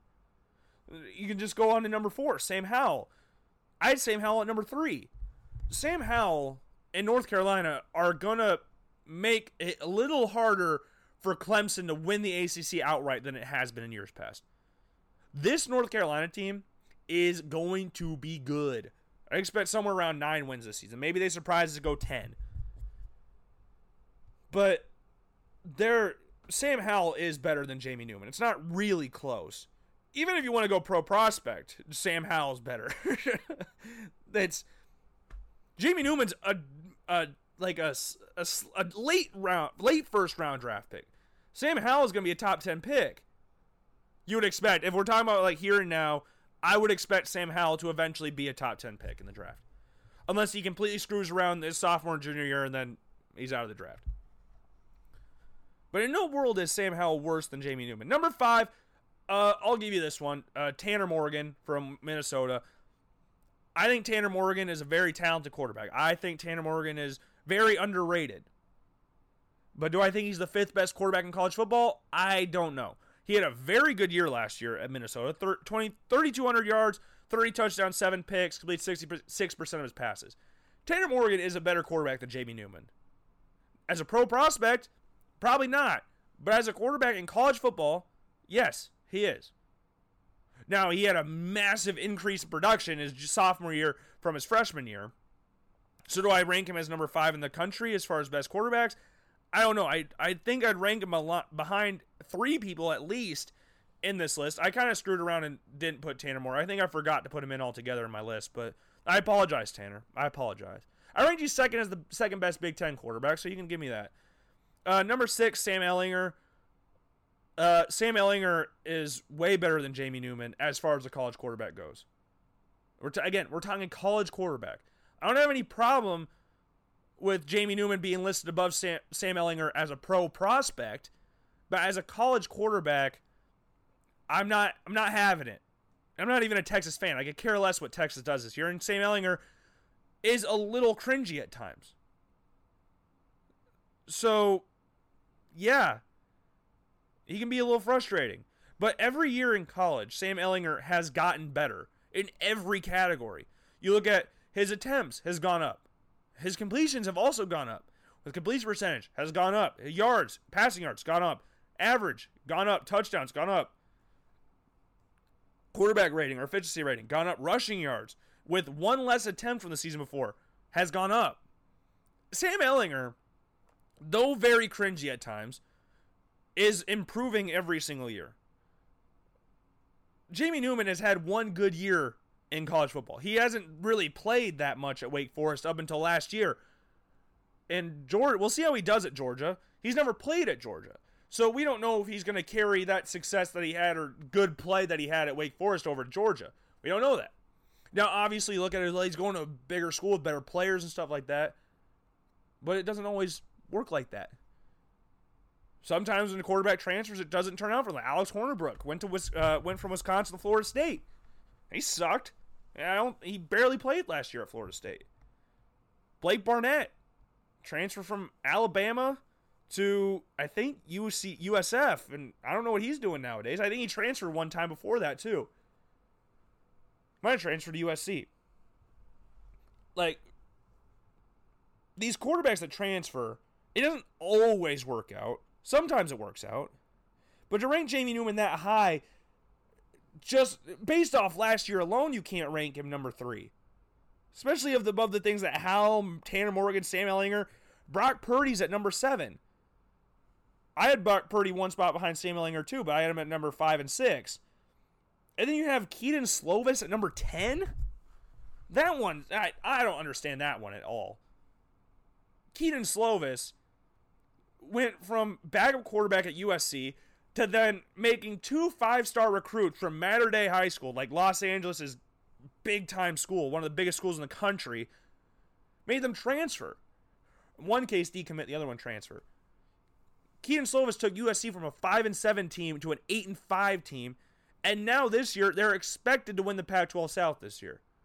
Kedon Slovis last year threw 3,500 yards, 30 touchdowns, nine picks, while completing 72% of his passes. that is 12 percentages higher than Jamie Newman's at Wake Forest. He threw two more touchdowns than Jamie Newman in his last year of college. And he threw, uh, if I remember right, I think Jamie Newman threw 11 interceptions. He threw two less if he was 11 interceptions, two less interceptions than Jamie Newman. And also threw 700 more yards than Jamie Newman while not starting in every game. Unlike Jamie Newman, if my memory serves me right. How is Kedon Slovis ranked 10th on this list? 10th on the list of best quarterbacks at college. 10th? I put him at 4. He's not 10th. It's a little disrespectful to Kedon Slovis. And not only that, not only that, I would I wouldn't have a problem with him being ranked 10th if you saw quarterbacks like D'Eriq King or Jayden Daniels or Kyle Trask or Eric. I already mentioned D'Eriq King, but those guys up there. But no, we're putting in Dustin Crum, who I think should be mentioned in the top 10, but not above a guy like Kedon Slovis because at Kent State, he led them in both passing and rushing. He threw two interceptions while basically completing 70% of his passes. I wouldn't rank him above Kedon Slovis at all. Do I think he deserves to be in the top 10? Yeah, I think you can make an argument for him to be in the top 10. You lead a team in rushing and passing while only throwing two interceptions. That's very, very impressive. But do I rank him above Kedon Slovis? No way in hell am I ranking him above Kedon Slovis. And then number nine on this list, we skipped number eight and nine because they kind of surprise you a little bit when you first look at them. The next one, Layne Hatcher from Arkansas State. Layne Hatcher, last season, threw 2,900 yards. This is kind of rotating with Logan Bro- Boner. It's Bonner, but we're calling it Logan Boner because that's kind of funny. Layne Hatcher threw 2,900 yards, completed 67 or 65% of his passes, 27 touchdowns, 10 picks. Why are these quarter? I I don't get it. I know I'm a I'm a big Kedon Slovis fan, so this is just coming from a I don't know. Fru- it's frustrating. I don't even care about USC, but I like Kedon Slovis because I like he came from a four star from Arizona, and now two five stars are now in the SEC because he balled out. Now, if I was to reorder this list, as far as best quarterbacks on this list, so here's the list ESPN gave out Trevor Lawrence, Justin Fields, Jamie Newman, Sam Howell, Tanner Morgan, Sam Ehlinger, Brock Purdy, Dustin Crum, Layne Hatcher, and Kedon Slovis. So if I'm reordering this list, my top six are the exact same. Trevor Lawrence, Justin Fields, Sam Howell, Kedon Slovis, Sam Ehlinger, Brock Purdy. I think that's unchanged. Then if we're just keeping the same players on this list, I'm putting Tanner Morgan at seven. Then I'm putting Dustin Crum eight. And then I'll put Jamie Newman ninth. And then I'll put Layne Hatcher tenth. If I'm reordering this exact list of players, that's what I would put. I forgot Sam. I forgot Tanner Morgan in my last list, so that's on me. But I would definitely throw Kyle Trask in there. Jayden Daniels, I think, has to be mentioned up there as well for his potential next year.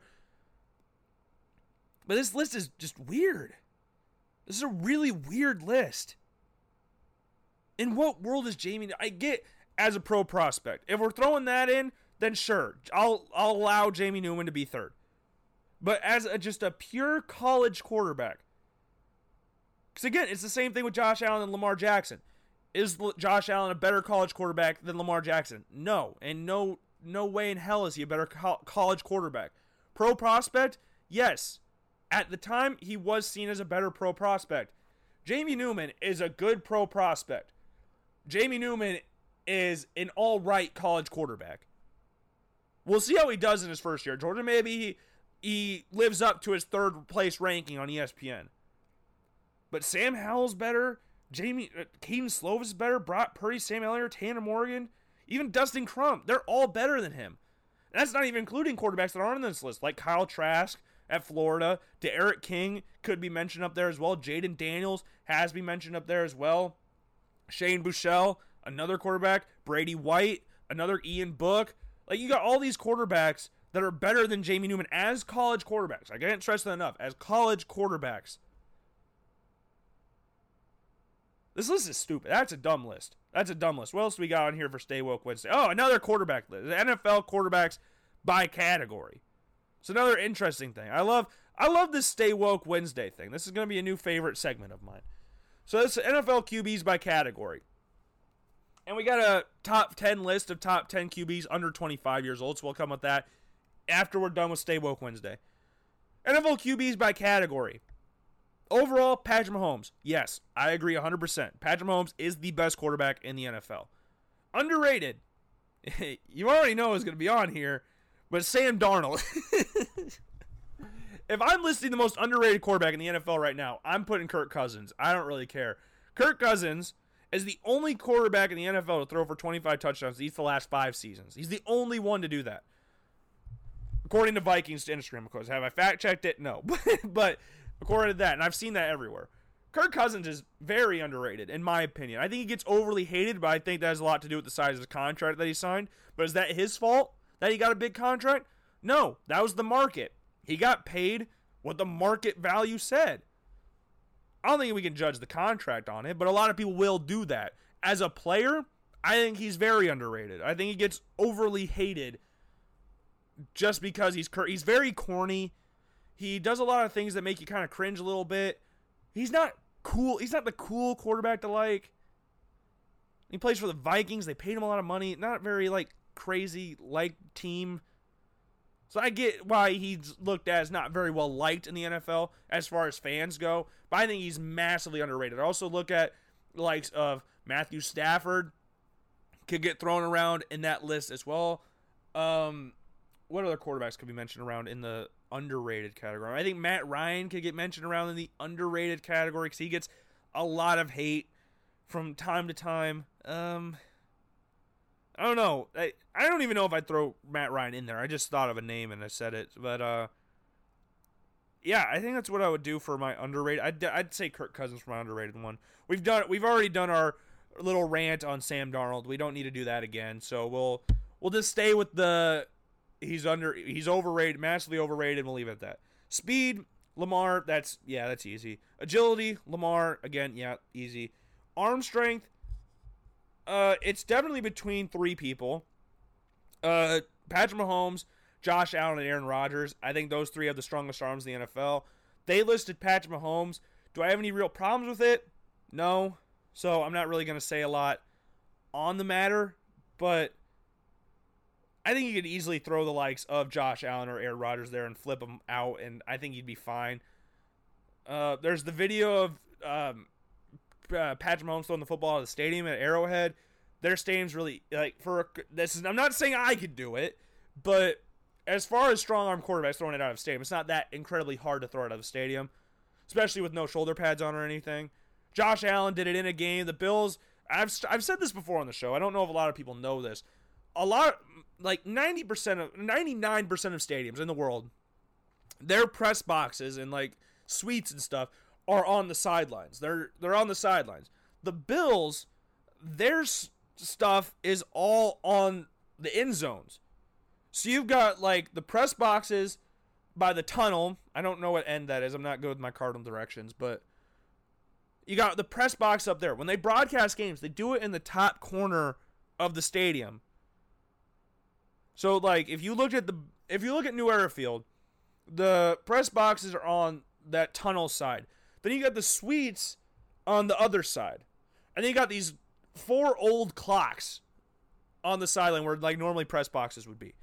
So Josh Allen's trying to get it not only over the stands, but over the press box as well. Patrick Mahomes only has to get it over the stands. I know the the scoreboard's there, but you can get it around the scoreboard. It's kind of hard to get it around uh, press box and all that. I know Josh Allen didn't get it out of the stadium, but in a game, he got it pretty high up. Got a pretty hefty fine out of it as well. But I just think that's interesting. If you look at like all of the stadiums in the NFL, there most of them, their press boxes and suites are on the sidelines. New Era Field's like one of those weird ones where it's in the end zone. It's like Iowa State at Jack Trice Stadium. Their press box is on one side, but the student section and the home team are on the opposite side. I've never understood that really. It's kind of always thrown me off. And no one's ever really been able to explain that to me, but maybe it's some crazy thing that they do. But yeah, there it's off like that as well. But I don't know. That's just something. I think you could throw in any of those guys, and you would you wouldn't bat an eye if you saw them at arm strength. Accuracy, Drew Brees. Uh, yeah, I would agree with that. I'd say Drew Brees is the most accurate quarterback in the NFL. One of the most accurate quarterbacks in NFL history, if we're going off that. Overrated, Philip Rivers. No, we got Sam Darnold in that category. Mr. Benefit of the doubt, Mr. All they won however many games their last half of the season, even though we're not going to mention that was the easiest schedule in the NFL last half of the season.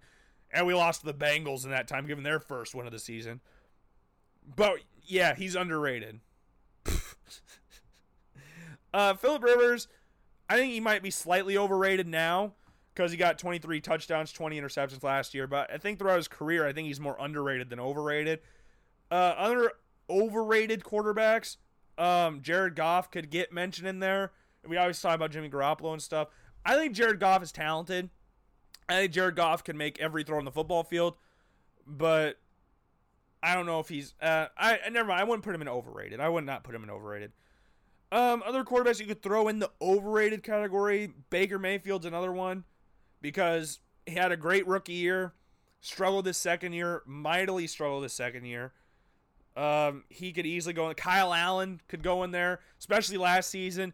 I was on the bandwagon that was saying don't believe the hype in Kyle Allen. I said that a lot last year. I said wait till he actually plays someone good, and then he started to fall off the face of the earth. He finished with 17 touchdowns, 16 picks. Like, yeah, he was very overrated last year, and I I was on that bandwagon before anybody else saw it coming. Everyone's like, "Oh my god, I love him! I love him! He's so awesome!" Even the Panthers swear God, now he's on the Redskins, so that shows how much the Panthers love him now. Accomplished Tom Brady. Yeah, no one can really disagree with that. Fan favorite, I think, is interesting. Drew Lock. Um, no. I think he's a like a lot of people like him, but I'd say fan favorite's Lamar Jackson. I don't really think there's a lot of people that dislike Lamar Jackson. Everything Lamar does is awesome and astounding. I think Drew Lock. How can he? Is he a fan favorite? I mean, last year he, he played five games. I think everybody likes his potential. I don't know if everybody he's worldwide loved. I think he's I think he is loved because especially of the Jeezy clip of him rapping. I don't know if he's a quote unquote fan favorite. I would definitely say Lamar Jackson is the fan favorite of pretty much everybody in the NFL. Second ever unanimous MVP, led the league in touchdown passes last year. Uh, threw for 3,000 yard, rush for a first quarterback to reach the thousand yard mark in NFL history for rushing. I think he's definitely a fan favorite. I would say Patrick Mahomes is a fan favorite as everybody's. Um, Tom Brady's also a fan favorite, and also a lot very much hated by a lot of people as well. Kind of fits in the same, but he's got two leg, two two feet in different baskets. I guess you could call it. I don't know if that's a phrase or not. Potential, Kyler Murray. Yeah, I'd agree with that. I think Kyler Murray's got the highest ceiling out of all the young quarterbacks in the NFL. Awareness, Russell Wilson. Yeah, I would agree with that if you watch some of the things he does, he's a freaking magician. I don't know how he does some of the things he does, but awareness, I would definitely say Russell Wilson is number one. I don't even know who else you would throw up there. Lamar Jackson could get talked about as an aware quarterback. Same with Patrick Mahomes. But I think Russell Wilson just does things that are crazy. And then this one's a little harsh. Um, worst quarterback in the league, they list Dwayne Haskins. Now, when I did my quarterback lists last year, I ranked the QBs that just started at the bottom of the list. So Dwayne Haskins routinely found himself near the bottom. Same with like Brandon Allen, uh, Drew Lock was down there. Daniel Jones when he first started. Like when I did the quarterback list, those young quarterbacks were always near the bottom. And it's not really based off of their bad quarterbacks. It's more the fact they haven't played. So you can't logically rank them above quarterbacks that have played. That's why I hate a lot of these lists that go, oh, I'm going to rank Joe Burrow as the 15th best quarterback in the NFL he may very well be the 15th best quarterback in the NFL, but he hasn't played a single snap in the NFL yet. How can you rank him above people that have played in the NFL? Doesn't make a lot of sense now, does it? I've never really understood that. I also never understood people writing off other players as busts before they've even taken a single snap in the NFL. That's something I've never really understood either, because again, they haven't played. So one on one end, you're going to rank him as high as 15th, which is just a hypothetical. I, I haven't seen that, but I'm bringing it up just so I can use an example. Okay, whatever, whatever. You rank him really high, or some people just completely write him off before their career starts. Like um, Sam Darnold. We're hyping him up to this insane level of where people are like, he's the second, he's the next can't miss prospect. I would put him up there with Andrew Luck and John Elway. That's an example of overhyping somebody. Then you got the example of writing him off as a bust, and that's where Josh Allen comes into play. Where like, oh, he's the worst quarterback of the 2018 draft class when he got drafted. Eh. See how stupid you look when you do those comparisons? How Sam Darnold's the greatest thing since sliced bread, and you got Josh Allen's a bust. They're way different in quarterbacks, anyways. And Josh Allen is better than Sam Darnold. So look how stupid your whole narrative is now that you're in this situation. Oh, I wrote this guy off as a bust. Now he's starting the playoff game. Now he has as many rushing. T- he has more rushing touchdowns as Saquon Barkley. Now he's only thrown two interceptions since week four of the NFL season. Through he has 21 touchdowns and two interceptions. Oh my God! How am I? Why did I write him off as a bust? And then you got people like Bomani Jones that will just never leave him alone. Go like, this guy sucks. I think Sam Darnold's better. What? No. What world is Sam? okay, we're not getting to that again. But worst quarterback in the league, I think, is a little harsh for Dwayne. I think out of the starting quarterbacks in the NFL right now, I think the worst one, if we're going off of last year, the worst one I saw last year was Mason Rudolph. Um, that was the worst starting quarterback in the league last year. If we're including every quarterback that started, obviously he's not a starter anymore because Ben Roethlisberger's back. If I had to list out of all the 32 teams and their starting quarterbacks, whoever's going to go in the season starting, I'd say the worst starting quarterback at the NFL is probably Mitch Trubisky. Going into the season, and if we're doing my thing of like, I'm just going off of like we're including Ryan Fitzpatrick and um, uh, well, Ryan Finley was also really bad as well. But I, I guess some of the younger quarterbacks, so I guess Tua or Joe Burrow at the bottom, or that's what we were just talking about. So can you really rank the best quarterback of the NFL? I think we have to do that at the end of the season. I don't know if we can rank them now. We can rank the top 10, but I don't think we can rank and go off potential, but I don't think we can rank them and solely and go like this guy is better than this guy without like because it's not true because you don't know because they haven't played yet. But that's that was just something I found interesting. It's a little list of QBs by category, and I want to go over this again. Overall, Patrick Mahomes, yep. Sam Darnold underrated, definitely not. Speed, agility, Lamar Jackson, yeah. Uh, arm strength, Patrick Mahomes, yeah. I think Josh Allen and Aaron Rodgers could go in there as well, and I don't think anybody would bat an eye. Accuracy, Drew Brees, yeah. Overrated, Philip Rivers, uh, no. That's Sam Darnold.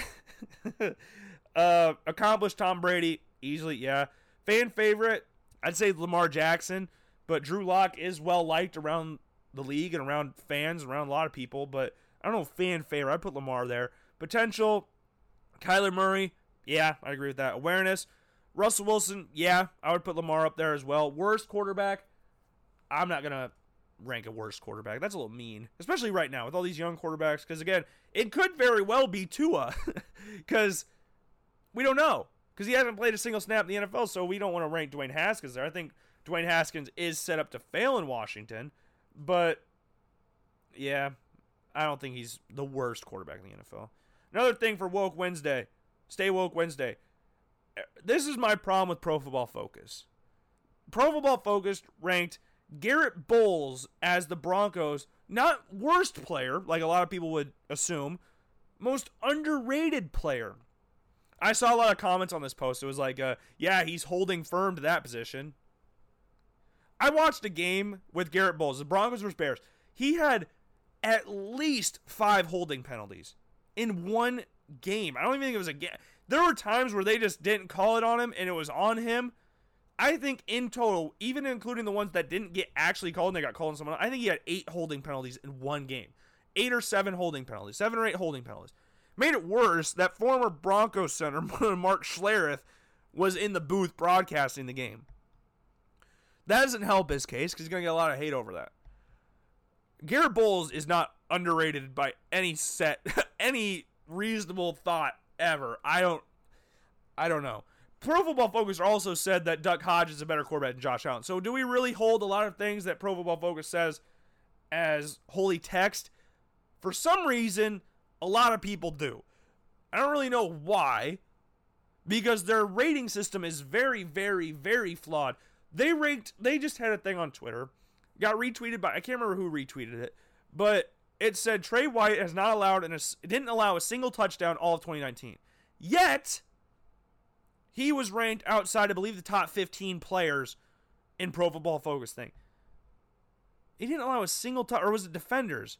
I gotta find this tweet because it was, it's something like that where I think it's either defenders or overall players. Because you're going like overall players, then you could probably make an argument like, okay, maybe he's not a top 15 player in the entire NFL.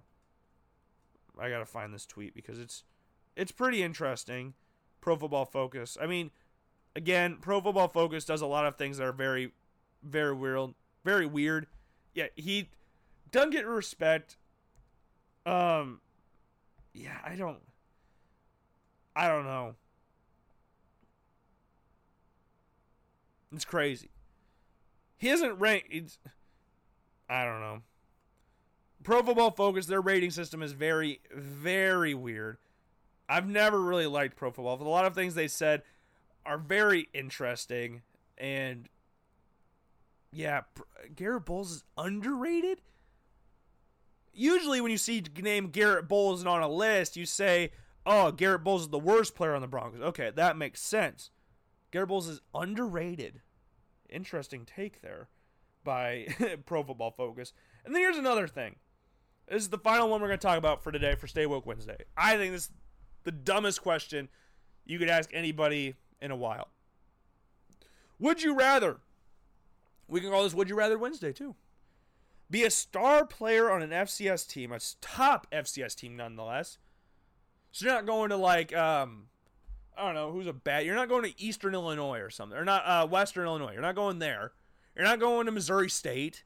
You're going to North Dakota State, James Madison, uh, Montana, UNI, like Weber State. You're going to all the best programs, or be a bench player on a top FBS team. Okay, this is stupid. Why this is even a question? If any person says they were willingly going to sit on the bench of an FCS FBS team willingly sit on the bench. And this is a bench player. This isn't like, oh, I'm eventually going to start for an FBS team. You are a bench player. You are Matt Cassel. You are not playing a single snap. Uh, you're playing. Oh, you are playing snap. Very minimal snaps. Not like uh, Myles Brennan this year for LSU. I don't know why he popped my head first, but you didn't play a lot last year. Now you're going to go in the season starting for LSU. We're not doing that. This is literally saying, would you rather be a bench player or start? Essentially is what this is saying. If you sat there and went, I'd rather be a bench player, that says a lot about you. There's no world where you should be fine with going, yeah, I think, you know what? I'm going to be the bench player for an FBS program. Ah, screw getting national championship at North Dakota State. Screw being a top 10 draft pick. I want to be a bench player on FBS team. That's very dumb. And I'm sorry if you believe that or if you want that to happen. I'm very sorry about that. Like Trey Lance is going to be a top 10 pick in next year's draft. You would expect or at least top 15. Carson Wentz was the second pick, the number 2 overall pick when he got drafted. Steve McNair, Alcorn State, second picked player in the or third player picked in the draft.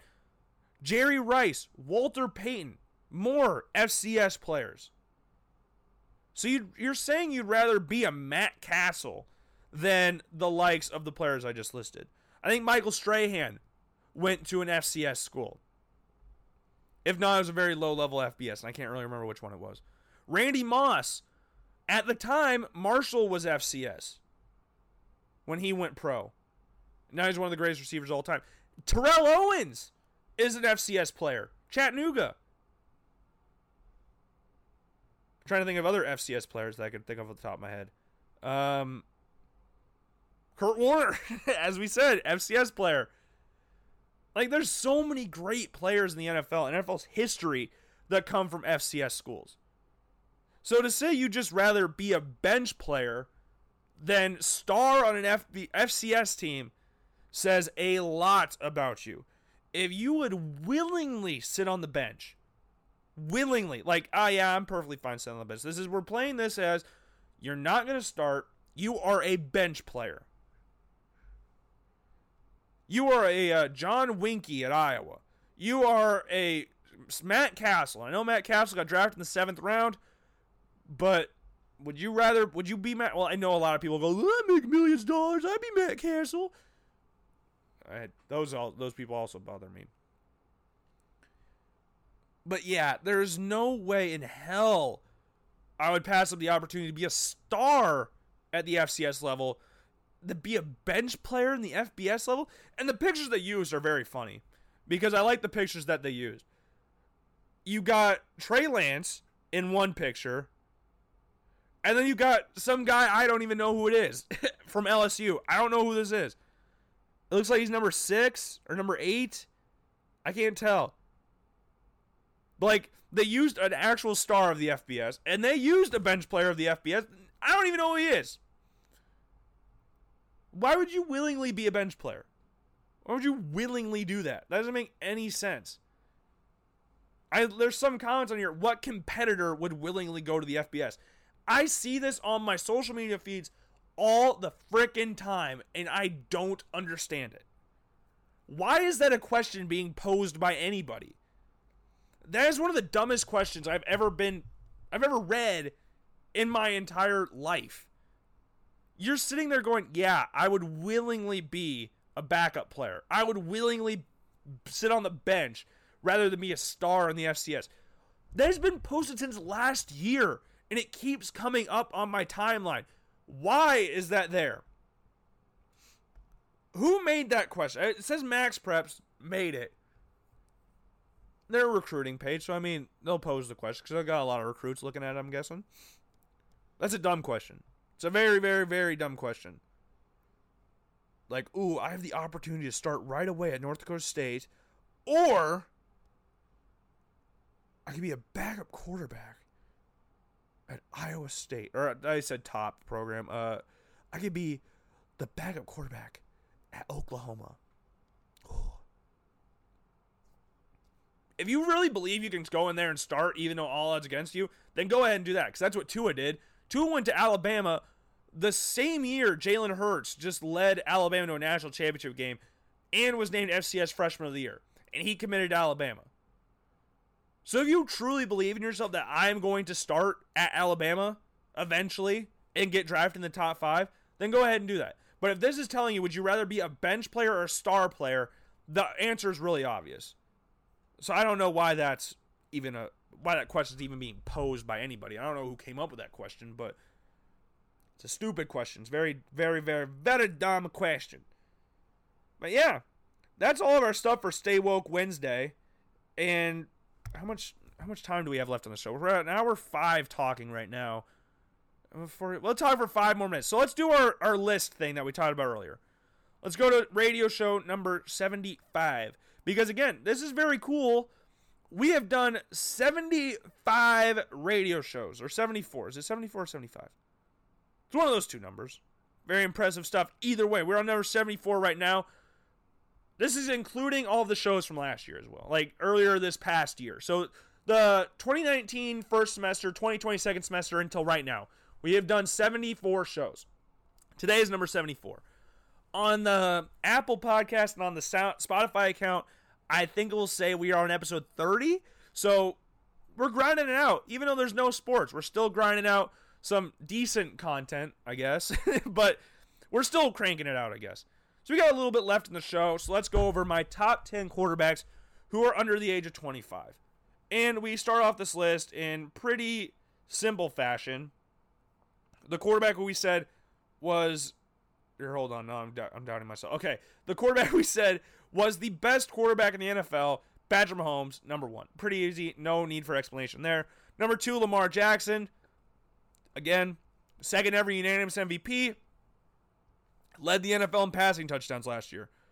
Uh, yeah, easily number two. So number one and two are locked in. Lock it in. Chukung. That's a locked in noise if you didn't know. Number three is Deshaun Watson. Deshaun Watson is 24 years old. I think he's a top five quarterback in the NFL right now. He's a very, very, very good quarterback. He is a freaking winner. That's all the dude does. Playing for a losing franchise. And I know they've only been around for 20 years, but to consider someone a losing franchise in 20 years is not great, but they are. So the Houston Texans have always done. They've never had a quarterback. Never. The closest thing they had to having a quarterback was Matt Schaub, and he had like a good two, three year stretch. And then after that, he went back to being a backup for the Falcons. At first, he went to the Raiders, and then he got beat up by Derek Carr, and then now he's back at the Falcons. But Deshaun Watson's just a winner. That's what. That's how I would describe Deshaun Watson. Like against the Buffalo Bills in the playoffs, that dude made so many plays late towards late the later stages of the game that won the Texans the game. Also, the Bills getting really weird on offense with Brian Daboll's play calling, and I've complained about Brian Daboll more times than not on the show. I haven't had to do it recently because they haven't been playing, but when the season start, bet yourself that I am going to be talking a lot about Brian Daboll. I, I was hoping he'd get the Browns job so the Bills could get a new offense coordinator. That was my opinion.